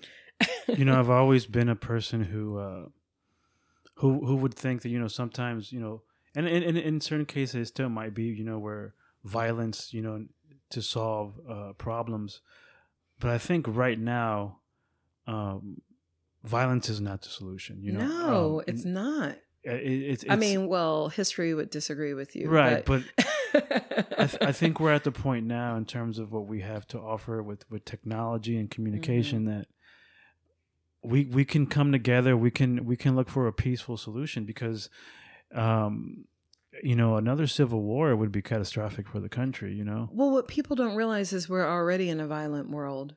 We Like are. we're already in a violent world, and we we don't need more guns. We don't need more fighting because we're already doing that. People, kids have already died in school shootings. Um, people have already been raped. Trans women, black trans women are already being killed by people. So people are already dying. We don't, it's not even, you know, at a point of, of um, even bringing in this question of civil war, which I know has been, been the thing that people have talked about. But the truth is, is that first of all, I, I really think people overestimate people's desire to get off of their couches and do anything. there would never be a civil war just because people are inherently lazy. If they weren't lazy, there wouldn't be the arguments. right You know, so nobody's going to go out there and go do anything. This is why we have people with pot bellies and militia gear carrying guns and standing on steps. They're not actually trying to do anything or god forbid run. They're they're not going to do those things. They just want to stunt by showing their ARs and things like that. I mean they have these big big rifles because they want long range um, bullets so that they don't have to actually interact with anyone. So this whole concept of oh there there could be a civil war is not true because people are too freaking lazy. Um, that said, if you want to look at how violent our world is, I mean, look at the fact that we haven't had any school shootings this, this, since March because we haven't been in school.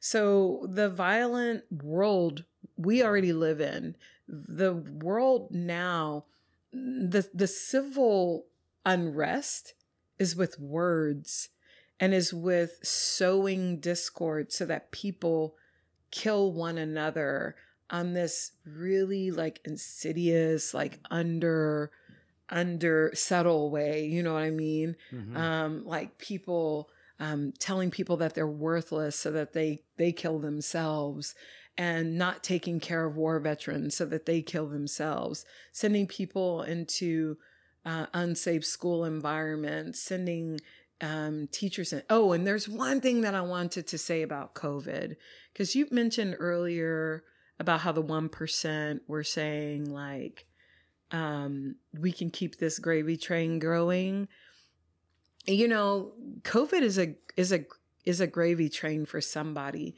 And the the thing is is that um if you're looking at the people who are dying in huge numbers they're not wealthy white people. They're latinos and black people who are dying in the biggest numbers.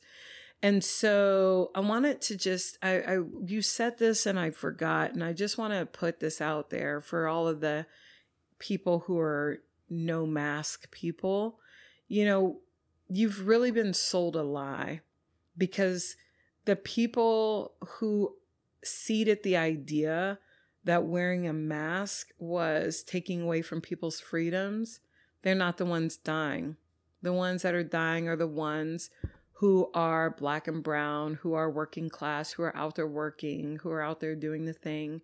And the more of us that die, the less uh, there are of us to vote, to um, become attorneys, to become judges, to become senators, to become congressmen, you know, and and that and I truly believe that the reason why this movement to not wear masks is because the science is there to support that black and brown people are the ones who are suffering the most.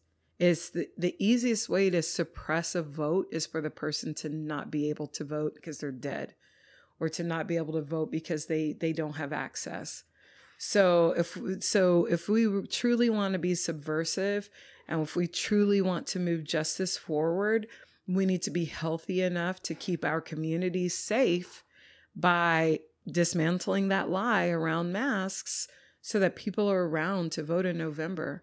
Because I, I, I, I'm sorry, but like the the science is there to show that Latinos have the higher numbers of diabetes. African Americans have the higher number of, of heart diseases. And those are the two biggest comorbid, comorbid, comorbidities of um, of people who have severe uh, COVID disease. So if if we if you sit there and promote, oh Matt, this is a hoax, don't wear a mask, blah blah blah blah blah, and the numbers just keep going up. Who are those numbers actually representing? You know what I'm saying? Like this is a lie being sold to directly affect our communities. And I know that that sounds kind of conspiracy theorist, um, but I'm just looking at I'm just looking, I'm just analyzing numbers right now. You know what I mean? When there are like super wealthy white people dying in large numbers, I'll I'll make different commentary, especially when you have people from that watch Fox News and things like that are the ones that are promoting this idea around masks. Who are the ones who are actually suffering as a result? So if you're listening out there, wear a freaking mask. Stop being a dick, dude. like wear a mask. like wear masks, take care of others, Black Lives Matter, man, like arrest the people who killed Breonna Taylor. Like, let's just do this. yeah, no, I just really hope that uh you know, right now it's it's it's we're during COVID, everybody's in, you know, not working or has all this extra time. And this, you know, this isn't gonna last forever, right? Eventually things are gonna come to some kind of normal. But I just hope that when when we're able to to come together and, and meet and talk that that there this that this conversation still continues and that people Mhm. are still willing to to do something about it right play Mhm. play your role i mean yeah by yourself you can't change the world but But you, You can- can. you- Look well, at Gandhi. Look at you- Martin Luther you King can Jr. right you can influence others Yeah, right? you can. and and You can start a whole movement. Look at Christianity. Look at Islam. Only took one dude. that's it But yeah, I mean, I hope that we continue this conversation. I think we will. There's a there's a, a saying there's a saying in um I don't know. Maybe it's the yoga world, maybe it's just my world, but um that the universe keeps giving you the same lesson over and over again until you learn it. And I think that as um as this our culture doesn't learn or our culture refuses to accept that um that we have to we have to do better we have to do more we have to be in community we have to we have to spend more time in nature. You know one of the things is being outside is one of the, one of the things to help with covid but because of vitamin d. And you know we have to be in nature. We have to be with one another to survive this. As long as we're not willing to do that then we're just going to keep getting the same lesson over and over again. More people are just going to keep dying until people learn that, oh, wait, no, you really do have to wear a mask. It really isn't healthy to be inside all day. We really probably should plant a garden and maybe we should eat of it, you know, like maybe we shouldn't eat fake food, you know. Um, maybe the reason why Europe and literally everywhere else in the world has done better with this than us is because they're not eating GMO fake food um, all the time. Their bodies can handle it because their bodies are filled with actual food instead of with chemicals. So it's yeah i mean hopefully uh, we can use this time to have like a new enlightenment and yes, when we come out of our covid shell you know we could be this Mhm. beautiful butterfly with brand new perspectives and uh and viewpoints hashtag cocoon that shit. yeah, I think that that's it. Like this is the new enlightenment. This is it. Get on the train because this is happening. This there's no hopefully. History has shown that there is a shift, a paradigm shift that's happening on the other side of this. The question is, will you be a part of that shift or will you be left behind? That's the only question. That's it. Well, folks, we've uh, hit two hours here, and um, What? Yeah, No way. Yeah, at- it's like an hour and a half. nah, two hours. But if if um, just to let the uh, the listeners know, um, where can they find the ranch? It's the the Ranch Houston on Facebook. Uh, So yeah, the Ranch Houston is on Facebook, also on the gram, the underscore ranch underscore Houston. Um, I'm also on the gram at diva underscore transcending. Don't send me a friend request on on uh, Facebook because I'm not going to accept it. Uh, but uh, also Ashe Yoga is on Facebook. And I'm sure Victor, you'll put more info in there. But for sure, follow what we're doing at the Ranch Houston and uh, and also what we're doing with Ashe Yoga and Wellness. It's about to blow up, so come get in while you while you can. And the Mill HTX is also part of the Ranch Houston.